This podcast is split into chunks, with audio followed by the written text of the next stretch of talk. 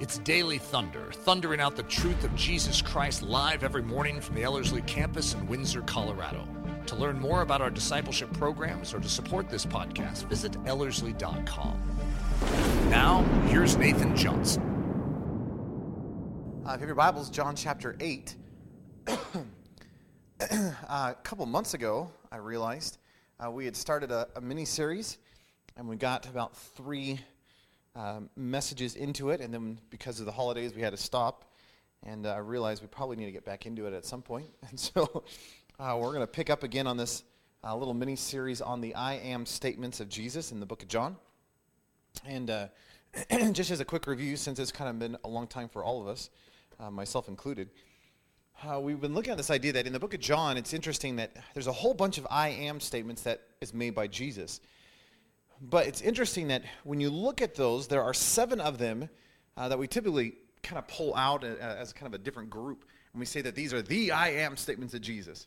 And the reason we do that is because those seven are predicate nominatives. And again, don't let that scare you. Uh, and you can go back and do a previous study what we looked at that.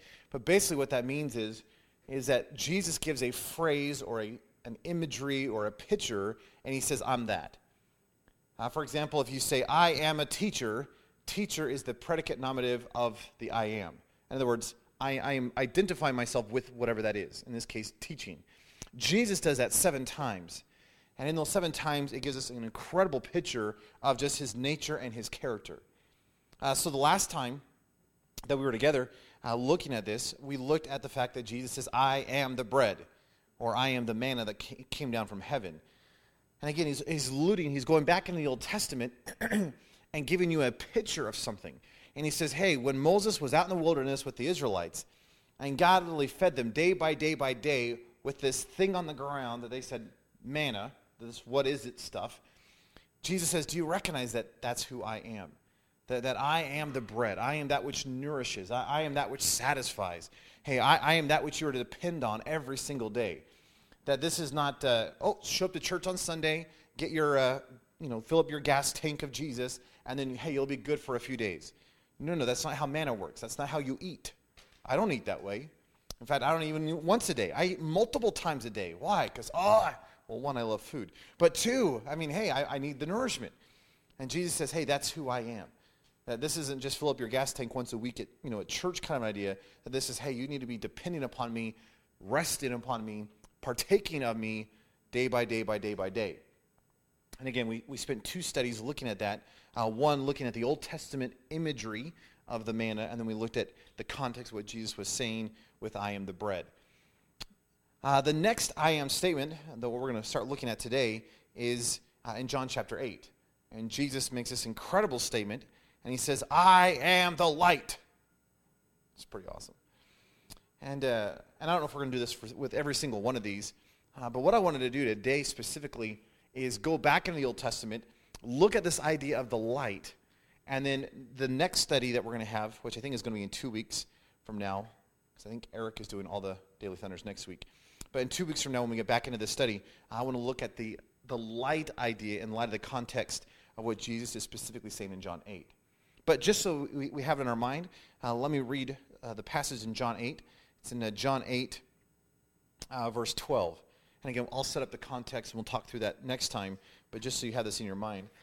Uh, Jesus is speaking to this crowd, and he says in verse 12 of chapter 8, I am the light of the world. Whoever follows me shall not walk in darkness, but shall have the light of life. And if you want to turn over a page, he says something very similar in chapter 9. uh, chapter 9 begins and says, As Jesus passed by, he saw a man blind from birth. His disciples asked him, Rabbi, who sinned, this man or his parents, that he was born blind? Now listen to Jesus' answer, verse 3. Neither this man nor his parents sinned, but it happened so that the works of God might be displayed in him. I must do the works of him who sent me while it is day. Night is coming when no one can work. While I am in the world, I am the light of the world uh, interesting flow of, of uh, history. Uh, God has been moving, God has been speaking, uh, God has just been sending prophet after prophet after prophet after prophet, trying to give illumination, give insight to awaken the Israelites from their stupor. Uh, Malachi is, is, the end of that, and, and from Malachi to the beginning of, of John, the ministry of John the Baptist, there's 400 years, what we typically call the, the silent years. Now, if you know history, those, those 400 years were anything but silent. But we call it the silent years because there was no prophetic voice. God was not speaking. There wasn't, uh, there wasn't a thus saith the Lord kind of a thing going on. So it's interesting as you come in, if you even have your Bibles, you can look at this, John chapter 1. It's fascinating to me that John the Baptist shows up on the scene. And you recognize that, uh, according to Jesus, that John the Baptist was the greatest uh, uh, uh, man in the Old Testament era. In other words, the greatest that the Old Testament could produce was seen in John the Baptist. And of course, Jesus gives commentary on, that and just says, even though he's the greatest the Old Testament could produce, he's the very bottom in the kingdom of heaven, which is an interesting statement in terms of this new reality and this new covenant that we've entered into. But John chapter 1 makes this statement in John 1 6. Speaking about John the Baptist, li- listen to the ministry of John the Baptist, according to the book of John. Uh, John says, There was a man sent from God whose name was John. This man came as a witness in order to testify concerning the light, that all men through him might believe. Now, he was not this light, but was sent in order to testify concerning the light. The true light, which enlightens everyone, was coming into the world. Obviously, speaking of Jesus. Uh, so as we get into our passage in John 8, it's interesting that the culmination of all this is, is, is, is, coming to fruition. And now Jesus says, it's not that the light is coming, the light has come, and here I am. And I am the light. Isn't it interesting that the only time you have to tell people that light is, is shining is when they're blind? In other words, if people are, are, have their eyes open, you don't have to say, hey, the lights are on. We all just recognize the lights are on. It's only when you're blind, it's only when you can't see, that someone has to actually inform you, hey, the light is on. I, I have a good friend, and, and, she's blind, and it's interesting. Uh, I, I, used to, I used to laugh all the time because uh, you go into her house and go into her room, and her light was always on. I was like, why, why is your light on? She goes, well, I'm afraid of the dark. I go, you, please, please take this with a, a measure of kindness, but you're blind. You, you live in darkness. So how do you know if the lights are on or off? She goes, I just, I don't know. I just need to have them on, which I just, I just think that's hilarious. But you realize that if she didn't know that the switch was up, like I could go in, I could turn it off, and she would never know. Now she might get a sense, she might have a feeling, right? But hey, I'd have to say, hey, I've turned off the light. I've turned on the light. Because the reality is, the only time you got to tell people the light is shining is if they can't see light. Isn't it interesting in the passage? It presumes that the world is blind. It presumes that the world is in darkness. And someone actually has to go to them and say, Hey, I don't know if you recognize this. I know you're blind, but there's a light that is shining. And you need to embrace the light. And if you want to pick this up even more, it's interesting. Uh, and we're going to go back to the Old Testament. I'm just kind of laying a foundation. But if you turn over to John chapter 3, Jesus picks up on the same concept and kind of brings it to a whole nother level. In John chapter 3, Jesus is talking to Nicodemus. He's a Pharisee. You know, he's one of the religious rulers. He's, he's a smart guy. He's been studying all of his life. He, he knows the Bible inside and out. and uh, obviously, he gives that phenomenal verse. Jesus is talking, and he says in verse 16, For God so loved the world. And as he continues down that thought process, he gets down to verse 19. And he's talking about the fact that here is this world, and the world is full of darkness. And yet he is a light coming to the world. Now look at verse 19. This is crazy. Jesus says, This is the verdict. Light has come into the world.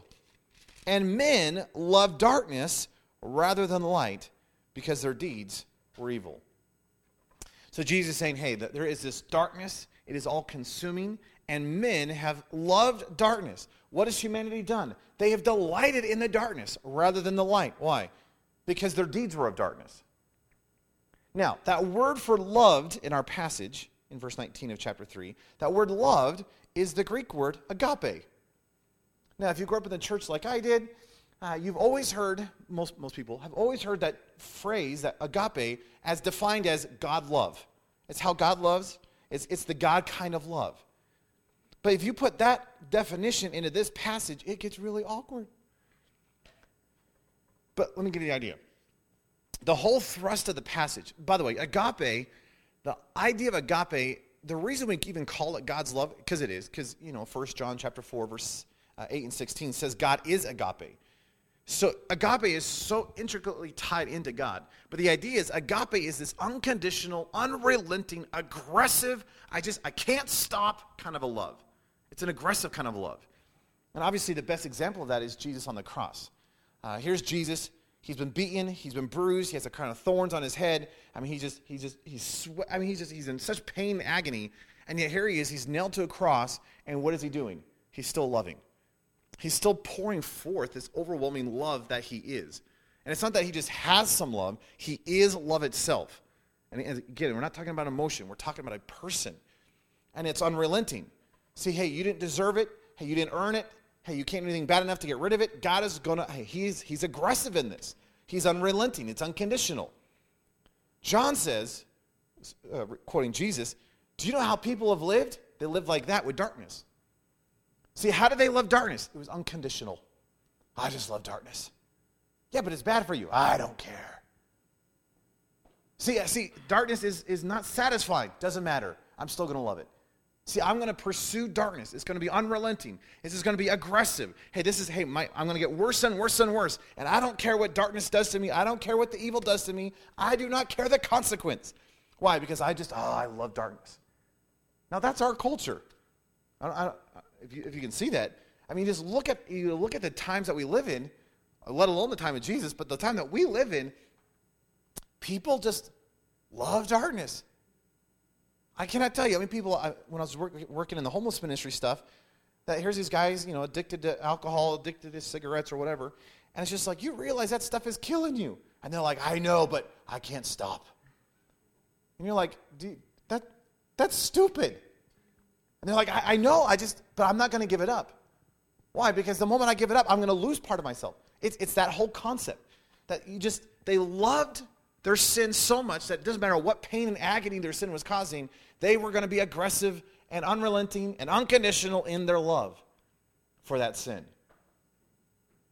And Jesus said, Hey, light has come into the world, but hey, they embrace the darkness, which makes sense. Have you ever gone camping? You know, the trick is that everyone's eyes have gotten adjusted to the dark.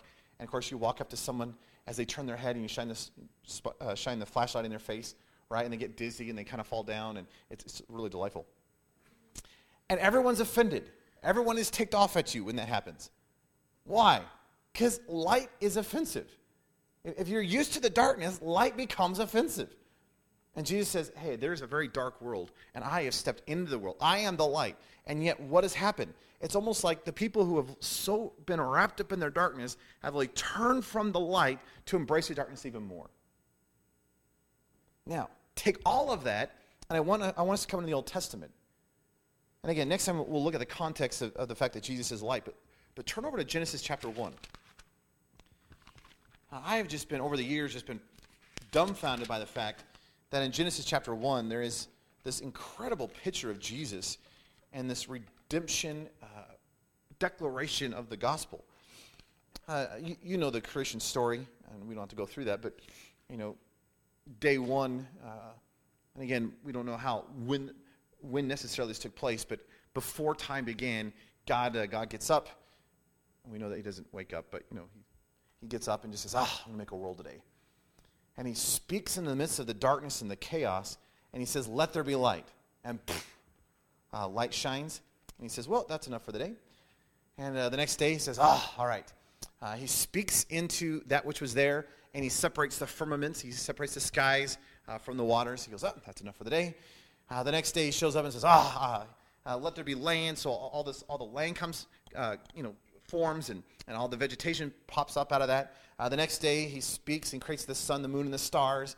And the next day he creates the, the ocean animals and the birds. And then on the sixth day he creates the land animals, uh, which includes us. And then the seventh day, he goes, Woo, that was so much work. I'm going to take a day off. I just think that's funny. Isn't it interesting that as you follow that progression forward, it is an incredible picture of the gospel? In fact, there's this phrase that happens over and over and over again that I think just enunciates this really well. On the first day, God says, uh, look at verse 3, Genesis chapter 1. God says, Let there be light, and there was light. God saw that the light was good, and God separated the light from the darkness. God called the light day, and the darkness he called night.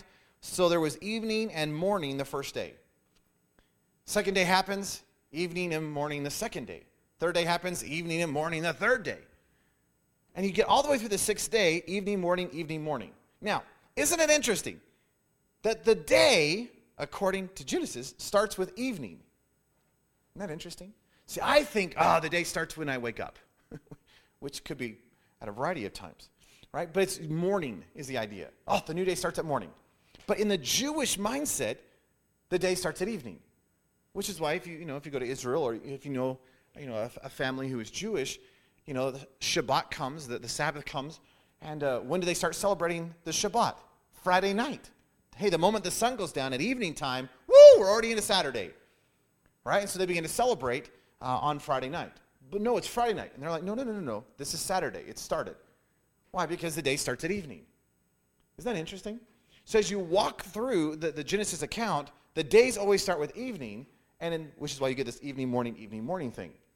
And you could say, well, that's just weird. Yeah, maybe so.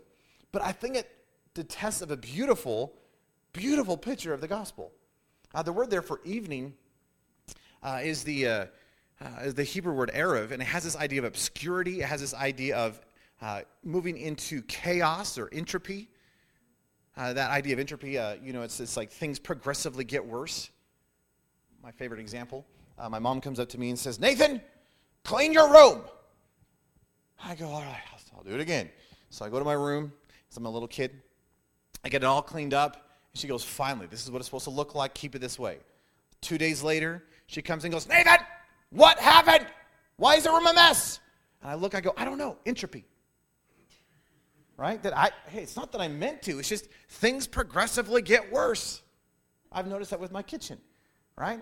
So it's, I clean it, and then after a couple of days, it's like, why is it that it just, I gotta clean it again? Like, it's just, it's just this entropy thing. That's this idea of evening. Now, it became known as evening because you begin to recognize that as things begin to get darker, things become to become obscured, it gets harder to see. Uh, things, hey, you start stubbing your toe, you're moving into what feels like chaotic, right? It's entropy kind of stuff. Now, the word for morning is the Hebrew word boker, and it has the, it's like the reversal of all that. It's the removal of entropy. It's the removal. Uh, you're getting clarity. You're getting sight.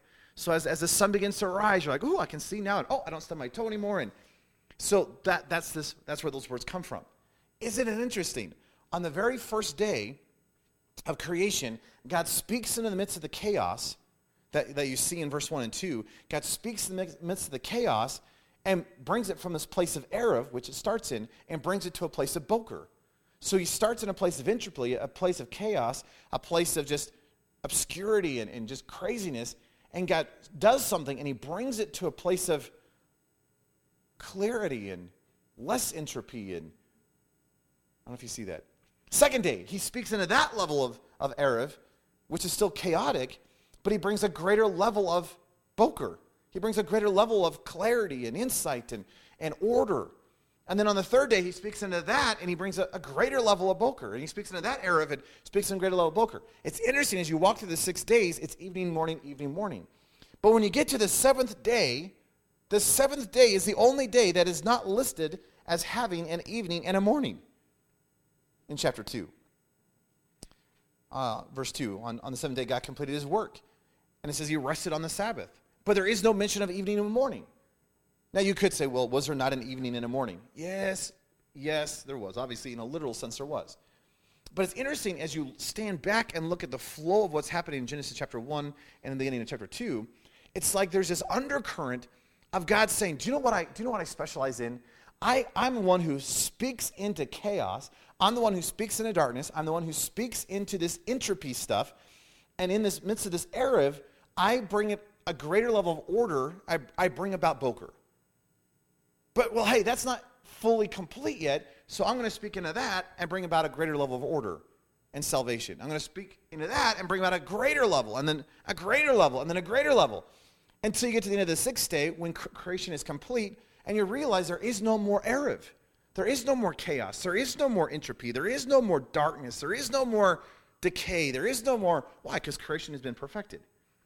So on the seventh day, there's no mention of it. Why? Because Boker has already been brought about. I don't know if that makes sense. Now, I think that is a beautiful picture of the gospel. Why? Because that's what God's doing in our life. See, what is our life? Our, see, our life is full of chaos. See, our life is full of darkness. See, our life is full of just entropy. Our, our life is full of sin. Well, what has God done in that? Isn't it interesting that on the very first day, the very first act of creation is let there be light? And God speaks light in the midst of darkness. Jesus says, You know what the world is full of? Darkness. Why? Because we are full of darkness. The sin nature that has crept into our life is just, it's polluted us to such a way that we just, we are full of darkness. In fact, we love our darkness. It's an unconditional love for our darkness. Because it doesn't matter how much sin causes destruction in my life, I'm still going to embrace it. That I just unconditionally love my sin. But what is God doing? He sent light, Jesus, into our life. Why? To get us out of this darkness stuff, out of this sin. So, what, what does Jesus do in our life? He comes in and light invades the darkness. So, hey, when we put our faith and trust in Jesus Christ, see, He invades our life and turns the darkness, He starts shining light into our life. See, I don't think it's by accident that the creation be, account begins with, let there be light. Because what does God do? He speaks light in the midst of darkness. But hey, you know this is true in your life. Just because God's now in your life doesn't mean you've been perfected. You still have issues. I still have a lot of issues. So what is he doing? He's he's sanctifying your life.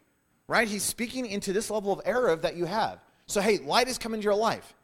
And so hey, he's dealt with this sin nature. That's true, but I have all these propensities and I have these thought processes and I, I still have these I have these cupboards of darkness that he needs to deal with. So what is he doing? he's going into my closets and bringing forth life in the midst of those cupboards and closets. And so he's, he's bringing me from a place of Erev to Boker, and then from Erev to Boker, and then from Erev to Boker. And you recognize that my whole life then becomes a picture of this creation account where I have light that comes into my life, which means I now have life. But he's now doing this work of sanctification in my life where he's making me more and more like himself. He's, he's changing my heart, he's changing my mind, he's changing my attitudes and my motives, and he, he's invading every aspect of my life, and he's bringing about a greater and greater order and salvation. Now, there is going to become a day, probably when I'm dead, and I enter into the eternities, the eternal stuff, that there's no more going to need, there's no, there's no more need to speak Boker into Erev. Why? Because God has worked in my life. That there, there, there is this sanctification process that's happening, but you recognize that when we die, there, there is, there's not going to be all this junk left. That He's going to have fully restored us. Isn't that an exciting thought? Then the eternities, we don't, we're not going to have the sin nature stuff. I think that's awesome. Tell your faces. This is good stuff. So, what I see then in, in the book of Genesis is an incredible picture of light coming into the darkness, light invading the darkness, and, and beginning to change nature. Oh, that's what he's doing in us. Which is why Paul in 1 Corinthians chapter 5, verse 17 says, Do you, do you not know that you are a brand new creation? You are a new creature. What is he speaking of? Genesis 1. He's going back in the old Jewish mindset of creation. He says, Do you know what God's done in your life? He's brought about a brand new creation. Hey, you are a brand new creature in Christ Jesus. That what has he done? He's he's spoken into your darkness, into your chaos, into your corruption, and he's brought light there. And now you're a brand new creature. Praise the Lord. And yeah, you may look the same and smell the same and talk the same, but you are not the same. Why? Because the nature of who you are has been altered and transformed. Now, that doesn't mean you've been perfected. Why? Because he's going to keep sanctifying you. And that's probably going to be a lifelong process. But you realize that the more and more he invades your life and, and, gets into your Erev and brings about boker and order and life, you realize that you're being made more and more ever like Jesus Christ. Jesus says, Do you know what I am? I am that light. See, I am the light that has invaded the darkness. I am the light that has come into a dark world. Now, I, I do not think it's by accident that Jesus, here he is on the, at the end of the Feast of, of Tabernacles, stands up and says, I am the light. It's not that he has light. See, he's equating himself with the light itself, which goes back to the whole predicate nominative thing, right? So it's almost like you can put an equal sign. That Jesus says, I am light. It's not that he has the light, he says, I am the light. And again, what's interesting is in the Greek, when we go back to our passage in John 8, it's interesting that it's in the present tense, which means it's not that he was light at one point and he has ceased to be light. He is light. And in the Greek, the present tense has this idea of it's, it's the ever present tense. So whenever it is present tense, guess what? He is light. Which means it's, he's always light because we are always in the present tense. So you realize it's not that well, at one point in time, woo, he was powerful. He had a lot of light ability. No, he is still light itself. So as you look at our dark world today, we can be discouraged and be like, I don't know. I don't know if we're going to make it. I don't know. I, don't, I, mean, I have no idea what culture is going to do. And, and I don't know if Jesus is big enough to deal with, the, with the stuff that we're dealing with now in our culture. Well, I don't know. What are you talking about? Do you not recognize that he is light? And darkness has no power over light. I mean, you walk into a dark room, you turn on the light switch, there is no battle that suddenly takes place. And the darkness says, I'm going to stay. And light says, No, you're not. And darkness says, Yes, I am. And there's this battle. No, darkness has to just leave. In fact, darkness actually is nothing outside the absence of light. Isn't it interesting that as, the, as a culture gets darker and darker and darker, what we actually need is light? which is Jesus. And that light is then is to invade your life. Why? Because here we were, full of chaos, full of darkness, but light has been spoken into our life, which means that which should be emanating out of our life should be light. Isn't it interesting that all you need in a dark room is one candle? And though it doesn't shine the whole room, you realize that is sufficient. You just need one, but you put a hundred candles together, it gets bright. You put a thousand candles together, it's really bright. Do you know what church is supposed to be? It is supposed to be a light center. It's a lighthouse in one sense. You bring all these individual lights together, and there's this place of worship and adoration. It's a celebration of the light, which is Jesus, and the light that is shining out of our life. Now, we do not produce the light. We are not the light. In fact, Jesus says in the book of Revelation, the church is merely the lampstand holding up the light itself, which is himself. So you realize that I don't produce a light. I am not the light. He is a light. My life is only full of darkness, but He's invaded my darkness. And He spoke light in the midst of my life. And He's invaded me, and He's, he's, he's changing all the dark crevices of my life to bring forth greater light so that He can be seen. So I, therefore, should be able to boldly walk into my dark world and be like, woo, there's light. Now, it's going to be offensive. We get that. Because the moment you shine a flashlight in someone's face, hey, they, they turn, they get angry at you, they punch you. Not, not that that was from experience, but just conceptually, right? But do you realize light has come into this world? And yeah, men love darkness because their deeds are evil, but light is invading. And Jesus says, Do you know who I am? I am that light. Can I just encourage you afresh to recognize that your life is to be the light, a demonstration of the light in this world? That you're not the light. We get that. He's the light. But if light has invaded you, it should be shining out of every pore of your body. This shouldn't be like, all right, I'm going to act like Jesus. I'm going to grit my teeth. I'm going to, you know, try to pull something off. You, you don't, you, you cannot produce light that way. You cannot hold up a yellow piece of paper in the middle of darkness and be like, look, it's light that it actually has to be light. So you've got to have this. You've got to have this creation, creature change, as Paul says in 1 Corinthians 5. And if you haven't had that, you, you've got to have that. But if you have that, would you just, would you let him shine light more brilliantly through your life? Or would you let him invade even more areas of your life? The areas that are full of chaos, the, full, the areas that are full of entropy, those areas that still have just this shadowness about them, whether it be actions or words or thoughts or motives or whatever it may be. But would you let God begin to bring about a greater measure of light in your life? I don't know about you. I, I need that. This world desperately needs that. Well, let's pray. Lord, thank you that we get to be light bearers. And Lord, I'm dumbfounded by the fact that you are the light itself. And I don't think it's by accident that the creation account begins with light being spoken into the darkness and light being separated from darkness. Because, Lord, that is what you've done in my life. You've taken your life, your light, and invaded my darkness, my sin, my chaos, my entropy, and you've brought light and life. but, Lord, I recognize the creation's not done, that there's still more to be done in my life, just like there was more to be done in creation. And so, Lord, I give you permission, whatever whatever you want to do, whatever's necessary, whatever you want to alter and change. Hey, Lord, will you just have at it? And will you just bring about a greater redemption, a greater salvation, a greater pressing of your likeness in my life, a, a greater revelation of the light?